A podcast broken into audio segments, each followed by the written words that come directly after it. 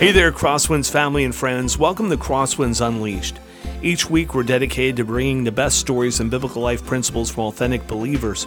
Our podcast breaks down the Christian life through interviews and practical instruction in what we hope will be a fun and accessible way. I'm Craig Cooper, the host of this podcast and lead pastor of Crosswinds Church. Let me give a special shout out, as I do every week, to Elijah Merrill, our producer, and Sheldon Boyce, our assistant producer, for all the hard work they do to make sure these podcasts come out every single Friday. And I also want to say thank you to you, the listener, for taking time out of your busy schedule uh, to allow us to to share this podcast with you. If you want to know more about this podcast or anything Crosswinds related, head on over to our website at crosswinds.church. Well, I have back in studio with me uh, Betty Ryan, executive pastor of Crosswinds Church. Betty, thanks for being back with us. Yeah, thanks, Craig. And I have with us uh, once again Bridgette Heap, who's with Found My uh, Feed My Sheep Foundation. She is a research associate with them. Uh, Feed My Sheep Foundation. Bridgette, thank you so much for being back in studio. Yeah, thanks for having me again. Well, if you didn't hear last week's podcast, I would suggest you put this one on pause and go back and listen to that one. Last week's podcast would be episode number 89, I believe. Um, but uh, we're going to continue our conversation where we let off, left off last week. And I want to start with this question. And that is this that, that when we started uh, last week, we talked about uh, that many people who sort of have embraced, and I use that word lightly, um, but have embraced sort of this this uh, gender teaching um, right now that's happening within our public schools, within our culture. Um, it's quite different than really what, what anyone would have been taught 5, 10, 15 years ago, uh, which is interesting too. It's an outlier from all of human history, right? But one of the reasons people would, would embrace this is out of love and concern. Talk to me a bit about how our culture perhaps has hijacked this term love uh, to mean embracing something that that may be destructive, and and, and maybe um, you had shared about uh, with me about a, a, seminar you had done, and, and even a church who was very aggressive, and when you invited them in, they, they didn't want anything to do with that because they were thinking you were unloving for sharing these truths. So what do we how do we wrap our mind around this this term love, especially as God defines it? And what does it really mean to be loving?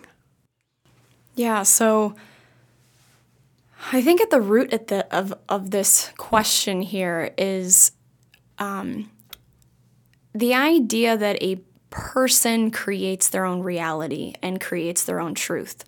Now, that's a very postmodern concept or, or way of looking at it, um, at the way, way of looking at life.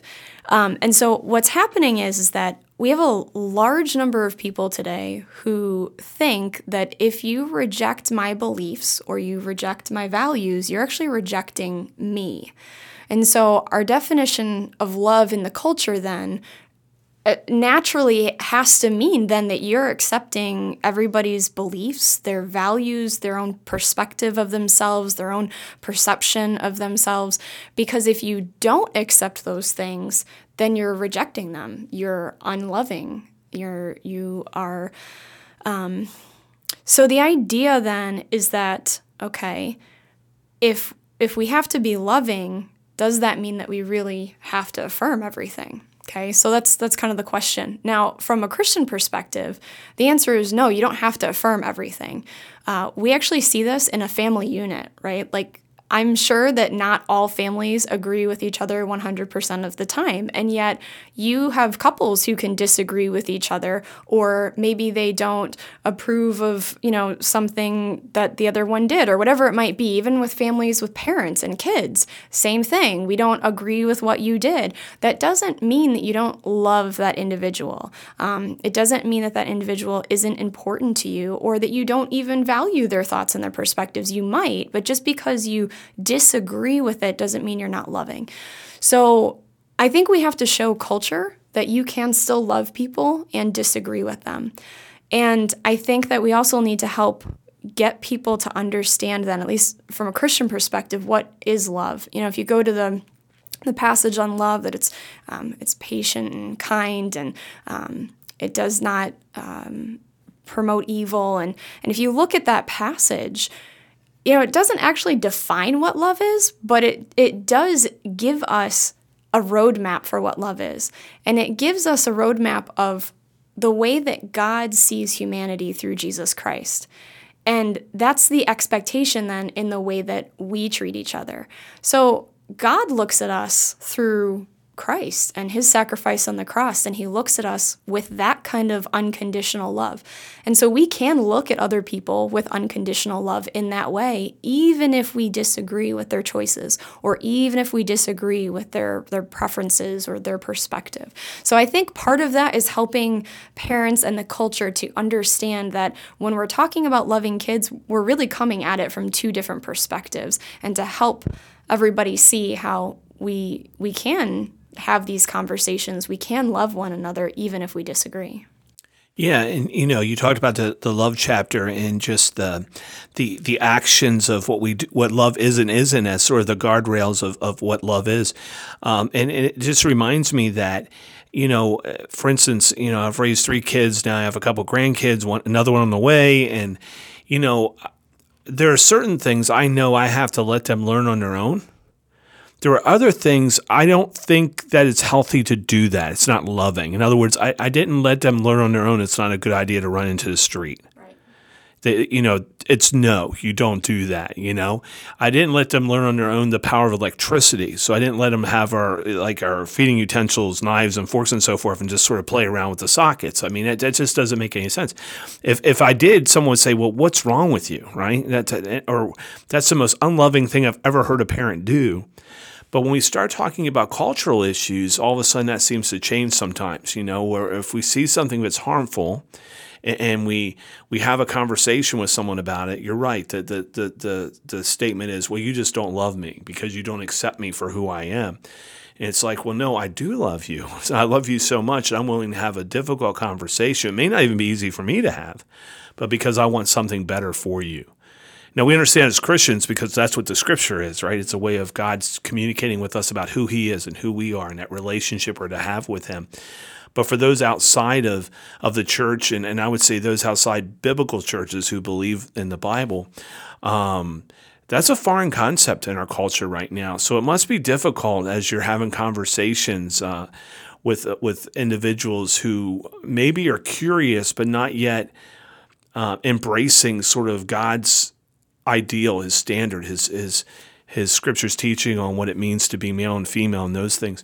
Um, it must be difficult because I, I, that that would be the criticism that I know I get as a pastor, we get as a church, um, and I'm sure you get in feed my feed my sheep foundation. Right? Is well, you're just not loving. You're haters. Right. So how, how do you have that conversation with somebody well, like that? I think first of all, I think there's another thing to point out, and that's the idea that our society is in a place right now where if if it seems like part of human nature to do something, then it must be okay. That it's just it's natural and it's normal and you know who is one person to say that what you want to engage in or what your desires are or who you think you are um, who who is one person to say to another person you're wrong?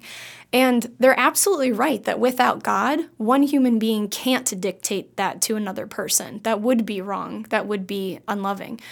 But in a society where we have the Bible and we have the concept of God and that He loves us and, and that He has created us and, and that there's a design to humanity, then all of a sudden it puts that into perspective. I mean, people are naturally angry. Some people are naturally violent. That doesn't mean that we justify those because, well, okay, that's just who they are. The same thing with addiction. Some people are addicted to alcohol and to drugs and other substances. And yeah, some people have a tendency towards that more than others. That doesn't just mean that we justify it. And I think in our society today, they're trying to justify sexuality and sexual preferences or, or gender identities as just because it's normal or just because we feel it, then it should be normal and it should be okay. But you are saying when we look at the research, people who enter into these things end up in a worse case than they were before they entered into them. You know, and so that that's that's the the troubling thing for me is is there's times where I'm I'm listening to something that's you know uh, presenting a different view than I have on these things, and I think, but you're not sharing the whole story, and and so I I wonder how many people in our culture really. That's why I said I, the word embrace I use lightly, embrace this, and how many of them just don't know the truth you know, it's out there. And that's why I'm when you came and shared with our our staff um, I don't know, it was a few months ago, I think, um, how, how, uh, how excited I was that, that there's an organization who's actually presenting this information and, and you talk about a list and we'll talk about it again that, that parents and others can go to but give them some of this information. They can look at for themselves and see what the truth really is. Because i believe uh, at the core of a parent they do want to do what's loving. They do want to do what's caring um, but in the end, there's talking about scripture, there's a way that seems right to a man, but in the end leads to destruction, right? And so just because we think it's right doesn't mean it is. And and so that's where I, I want to go a little bit is say, so if you're sitting across from a parent, you know, what would you suggest to them to, to, to help them prepare and protect their child from amidst this crisis? Yeah, that's a great question. And um, to be honest, we have a, a, parenting conference that we do, and I take half an hour to answer that one question. so uh, I'll try to do it here in a couple of minutes. So, so basically, I think first of all, for a parent, you need to understand that even though there are, um, you know, teachers and doctors that are trying to love kids, that on the flip side of that, there are individuals who are activists who are trying to specifically promote these concepts to kids. They're trying to get kids to buy into the transgender concepts. They're trying to get kids to um, enjoy sexual pleasure. They're trying to help them figure out the rights around that. So there are activists that are trying to do that. And part of what a parent needs to understand is well, how then do activists target kids? So, for example, if we take the gender issue, Activists target kids that are either unpopular or they have suffered some kind of trauma, or maybe they have depression, or maybe they, um, you know, have a, a mental handicap like autism. And so those kids often don't feel like they're readily accepted all the time. So what activists do is they do something called love bombing and they'll go in and they'll they'll just love on these kids and just affirm them. And all of a sudden, this kids start to get these concepts that, oh, this is awesome. I've got friends. These people really love me. Um, you know, it's almost kind of like having like my little family at school or wherever this is happening. But quickly, activists will try to isolate that child. They will try to get that child to not go talk to and confide in parents or siblings or anybody that doesn't affirm this kind of transgender ideology and and then activists start to manipulate the kids. And there's um, multiple ways that kids can be manipulated. One example would be you know they could tell the kid well you know you were always trans you just repressed it because your parents didn't agree with you or they didn't affirm you. Or you know you were never really happy with your family. So there's a lot of different ways then that that kids can get manipulated. So what parents need to recognize is that they can help get their child to a point where if the kid ever is coming into contact with that kind of indoctrination, the child is grounded then in their own identity as an individual and an identity within the family. Now, there are things that we talk about in our parenting conference about how to help your kid have that identity individually and then within the family. But one of the things that I think, at least for me, is the most important is to help your child recognize who unsafe adults are. So this is a concept that's pretty popular in schools and and it's a good concept. I mean there are kids who have parents who are abusive and you still, you know, as a school they're still trying to help those children to know where to go sure. to talk to somebody about difficult situations. So the concept is a good one. The problem is that kids are being told that a safe adult will affirm them, that safe adult will accept their sexual identity, their gender identity. And so what this does is it casts the parent to be a not safe adult, to be a harmful adult, then, if they're not willing to accept the child's identity in, in whatever it is. And so a parent needs to be able to help a child really understand what a safe adult is versus an unsafe adult. And I'll just give you a couple of these things. So, first of all, no adult should ever be trying to keep a secret with a child. Like that should be a warning sign to a child. Okay, this adult's trying to talk to me and telling me to keep this secret from my parent. That's a big no-no. If an adult is ever talking negative about a parent's child or about a child's parents or their family, that should be another like big warning sign to the child. Nope, this is an unsafe adult. Um, so there are certain things that you can teach your kids that if they're having conversations with other adults to help your child recognize this isn't really a safe adult for me and and how to go talk to the parents right away uh, about these situations. But I think parents have to help kids to have discernment because I, I think it's we live in a society where kids are kind of buffeted back and forth between you know like youth group and school and parents and and you know this program or whatever and so they're used to just having all these adults in their life and we have to really teach our kids then okay how do i really know if this is a safe adult or not? And then how do i have these conversations with my parents about okay i've talked you know about this issue with this adult you know now now i need to talk to my parent about it Talk to me a little bit about you, you had. Um, as we were preparing for this episode, uh, talking about sort of the uh, illogical uh, process of allowing a child to go through, you know, um, gender hormones, right? And, and share a little bit. I want to give what you said because I want you to say because you said it better than me. Um, talk a little bit about sort of the illogical process of doing that. Right. So the idea behind that is that there are books geared towards very young kids that teach that gender is fluid. It's something that can change day to day, year to year. And so even though people have a tendency to say, "Oh, that's that's loving, that's what the kid wants," the way that um, activists encourage kids to deal with that confusion or who they feel like they are is to get them on hormones or to get them sex reassignment surgery. Because the idea is that there, there used to be something called gender identity disorder. It was a mental disorder. It was traditionally in, bo- in young boys. Um, and nowadays, what we're seeing is something else. We're actually seeing a large number of adolescent girls struggling with their confusion. So, What's happening is that it's no longer considered a mental disorder, it's just considered a dysphoria, which is just a dissatisfaction with life. So, the way that people are trying to help kids deal with this then is okay, we'll, we'll get on hormones and you can socially transition to another gender, or you know, you can go get sex reassignment surgery to become a, a male or a female. So the the illogical part behind all of this is that if you're teaching kids right off the bat that your gender's fluid and can change day to day, then why would you ever encourage a 12-year-old girl, for example, to get a double mastectomy?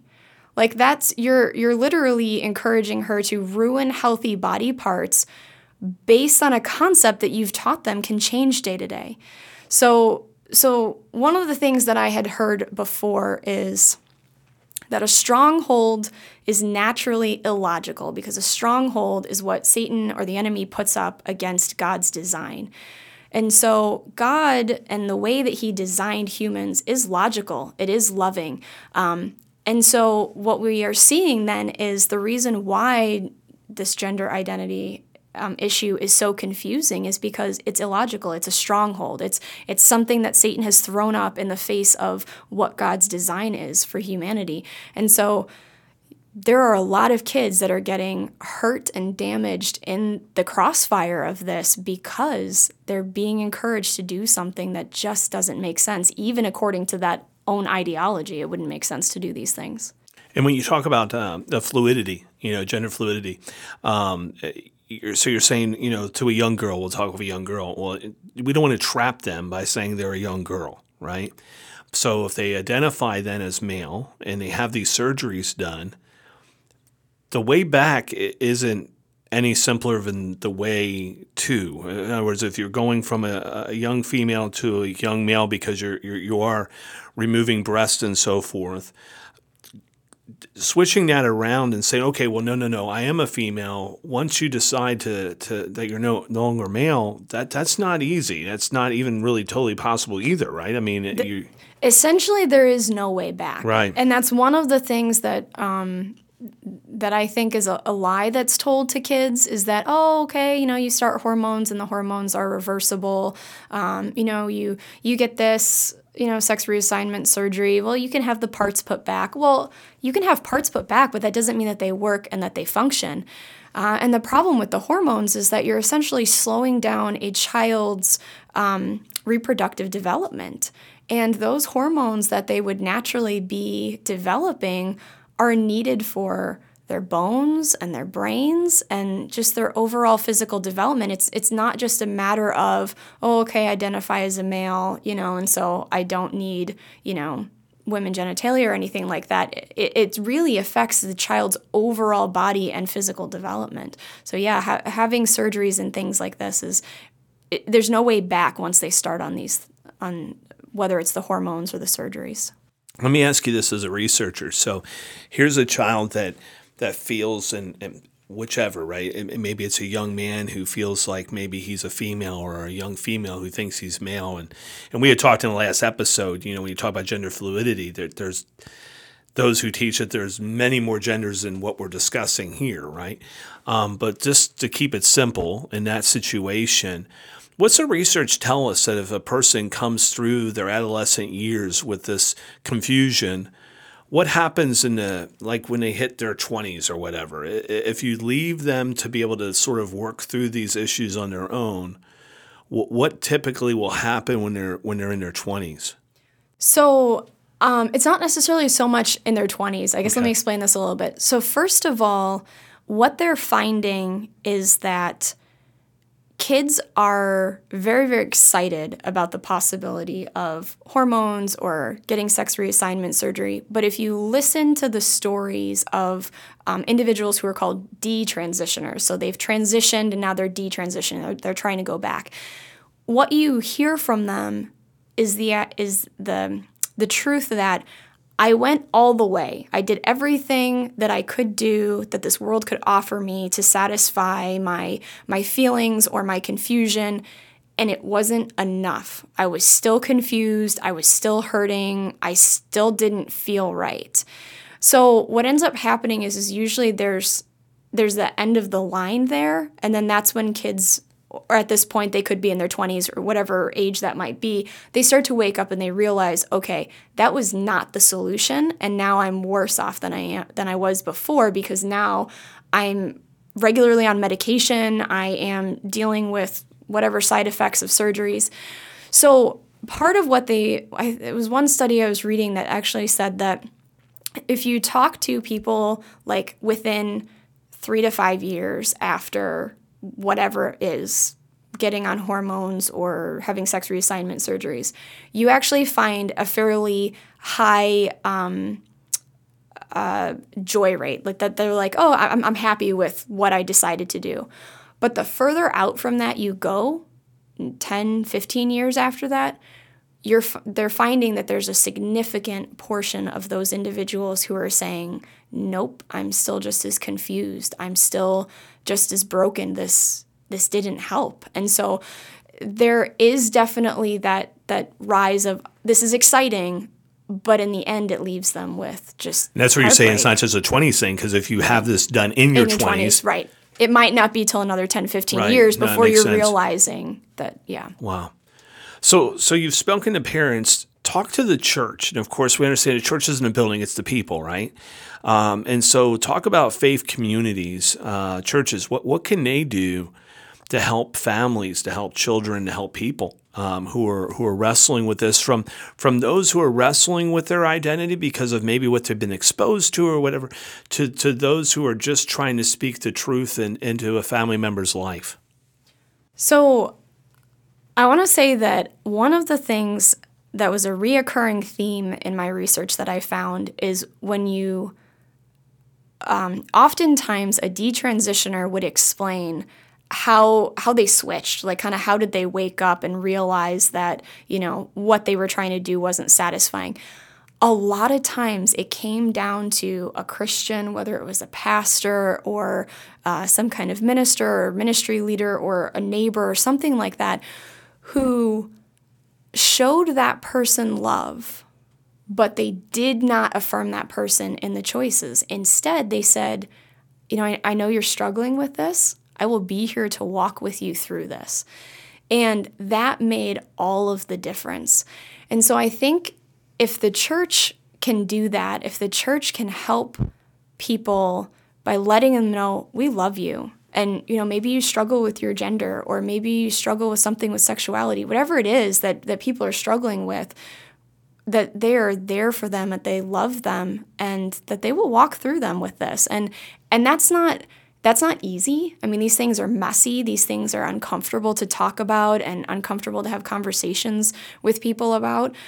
But to show an openness that we're willing to talk about these issues, I think is so crucial. And then to be able to show people that we love them. I mean, I, I had heard this once that a Christian is. Um, a Christian essentially is is no different than than an unbeliever, except for the fact that the Christian is willing to admit that they need help, yes. right? Yes, that that's good. They're the ones that are willing to say, "Okay, Yes. I'm broken, I'm messed up. Christ, I I need you." You know, and so coming alongside somebody else, really we've got no different story. Maybe we struggle with something different, but but really we're no different. We're all humans and we all need God. Um, and so to be able to come alongside people and help them to realize that, I think will will help people to, to realize that when we're talking about these issues, it's not coming from a judgmental perspective. It's coming from a perspective of, I love you, and you might be in the middle of this and struggling with this. I want to help give you another perspective so that you don't make a decision that you're going to regret the rest of your life. It, it's. I'm glad you you um, you worded it that way because really that's the Christian life, right? I mean, the reason we're we uh, it says don't forsake the assembly of one another is because we need one another, that we journey with each other. You know, I like to describe the church. I don't know if I like it, but it's one of my favorite uh, ways to describe the church is a sacred mess. It, it's messy because we're part of it, and sacred because God is. And you're saying, well, we're all messy. That's what I'm hearing you say, right? But the difference is those of us who have come to Christ admit we're messy and we need His help. And, and as as a church, that's what we're here to do for one another, no matter what no matter what our messiness is. And we all have some mess that we're working through that we're giving over to the Lord and, and need the help of His people uh, to love on us and speak truth and, and care for us, not just on gender issues, but all issues of life. You know, God created us to be in relationship with Him and one another.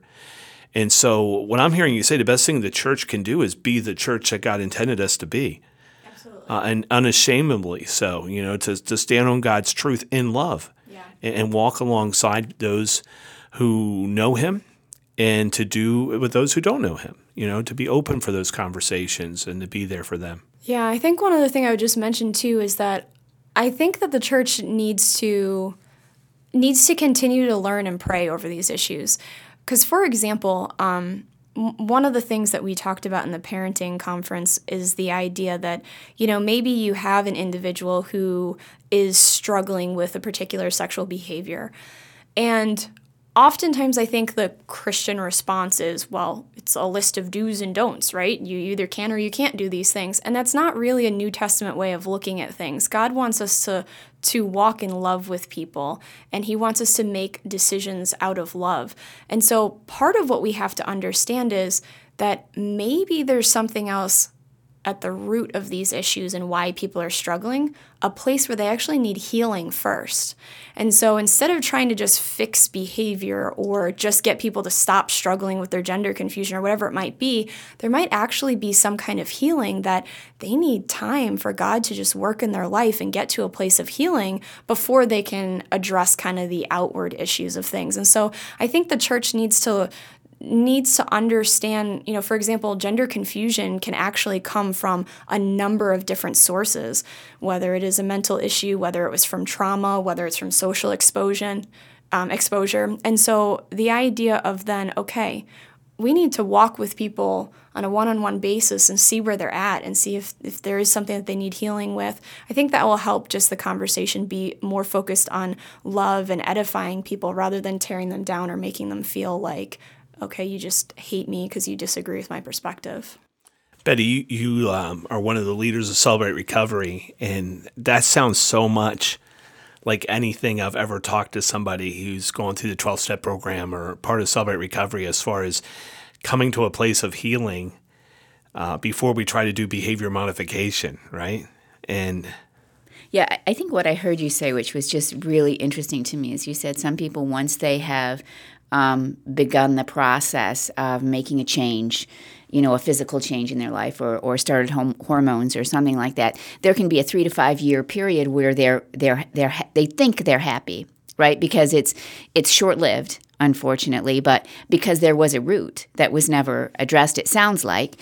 And so, even through that time, there could be that three to five years where, sure, they've got these people gathered around them, they've got these doctors who are caring for them, they've got these professionals around them, and their family is all about it. But there comes a time when now people begin to focus on other things. And it's no longer focused on that particular individual and what's going on. And so they lose some of that support, which I would think would spiral anyone. But when you can find the truth in the beginning of the root of of whatever is going on and, and surround that with that love, it makes all the difference. You know, so just I'm as I pull together some of the things that you're saying, I'm just um, learning so much. You know, but pulling it all together, it all just comes to to some of that and makes so much sense when you can care for people and help help them, like you said, walk alongside them as they determine what it is that brought it, brought this out. It doesn't mean that you have to make a an outward change when it's an inward thing that's happening. Yeah. So one example, I think, um, as you're talking, I was thinking about this. Um, Linda Seiler, she is a woman who had struggled with gender confusion, and she's got a ministry today that that deals with this. But one of the things that she had talked about was at the root of our relational issues, it's actually um, oftentimes stemming from our relationships with our parents. So, for example, a woman or a girl who does not relate or have a good relationship with her father is then often throwing herself at men so that she can have a relationship with with a male figure whereas on the other hand a girl that doesn't connect with her mom often throws herself at women because she's trying to connect with the female figure. And then that could have a tendency towards a homosexual relationship. And so, yeah, oftentimes I don't think we we just kind of look at the outward appearance or the behaviors and we don't stop to really think it wow what's what's really driving that person what's what's really motivating them what what scars need to be healed and, and talked about and addressed and then if you can get to that then sometimes those other issues, okay, they start to fall into place because you're really focusing then on the root of what's going on. In the last episode, just one more question. In the last episode, you talked about children, you know, at a very young age, going through these books and spinning a wheel to determine where they're at. And I think these children are at a place where they need safety and love in their life. And instead of getting some of that safety and love, it's starting too young you know, and, and they just don't know where to turn. So again, it starts with that root of love and, and caring for the child and helping them through their questions rather than giving them an answer that makes no um, no sense. It, it's it's answering a question that wasn't even asked. Yeah, absolutely. And I, I think sadly what's happening is our children are being encouraged to open up and talk about these issues and have conversations with their peers. They're encouraged to have these conversations with adults. And what that does is that actually opens up children to um, be more likely to be sexually abused. Because now, what would have once been considered sexual abuse or inappropriate for you to show things to minors is now being normalized. And so these kids are being affected in real ways and it, it is affecting them in their perception of sexuality in that sense of okay what's really safe and who's safe and, and am i really being loved and how do i get love you know they're they're really confusing these concepts with children you know I, the good news in all this is it's not going unnoticed by the lord mm. and he is present and he's only a um, um, an ask away from being involved in these issues whether you're a parent a grandparent whether you're dealing with these issues um, you're not alone right? God, God is present, and we as a church, as I heard you share, really what our responsibility is. It's to be the church, the hands and feet of Christ, and to, and to be there when people are having these questions and, and to support not them in, in making wrong decisions, but to support them in the reality of saying, I'm here to, to listen, I'm here to walk with you. And certainly, um, if they allow you to pray for them, great. But if not, you can still pray. you can still lift them up to the Lord and be and be present and and let them know that uh, the church should be a safe place for people to have these questions and work through these things. And uh, although sometimes I I feel like we're tempted if it makes us uncomfortable to sort of walk away from it. Um, I'm thankful that the things that I've done that have made God uncomfortable, He hasn't walked away from me. Absolutely. And so, as a follower of Christ, I want to be able to to follow the Lord's example, and those things that make me uncomfortable, I want to be able to be still present in, and and help people uh, find the truth and love that truly comes from the Lord. And so, Bridgette, thank you so much. I could talk to you forever, and yet um, I want to be respectful of your time. Um, I'm holding in my hand a book you mentioned uh, in the last episode, the Sexual Holocaust, the Holocaust that you co-authored. How can someone put, get their hands on this book? Because I'm not giving up my copy because I'm still I'm still looking through it. So actually, on our website, uh, fmsfound.org, you can download that book as a free PDF, or wow. you can order it. So. Wow, that's great. And also on that website, and say, say the website again? Yeah, same website, um, fmsfound.org. You said uh, there's a list that you can go and find uh, organizations and information just to help people um, listen to sort of the facts that are out there and ways to help one another. And that's on that website as well, right? Yes.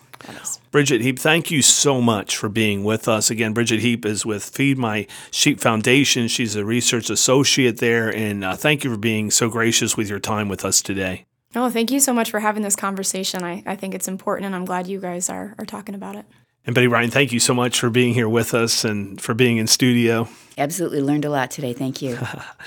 As always, um, if we can help you in any way, if, if maybe you did, you missed um, uh, some of the information and, and, you need to know, okay, well, now where do I connect? Where do I find this? All you have to do is reach out to us at crosswinds.church and let us know what your question is, and we'd be more than happy to direct you to Feed My Sheep Foundation and, and wherever else will be helpful for you. We're here for you as well. Again, that's at crosswinds.church. Um, as always, um, be blessed and, and bless others.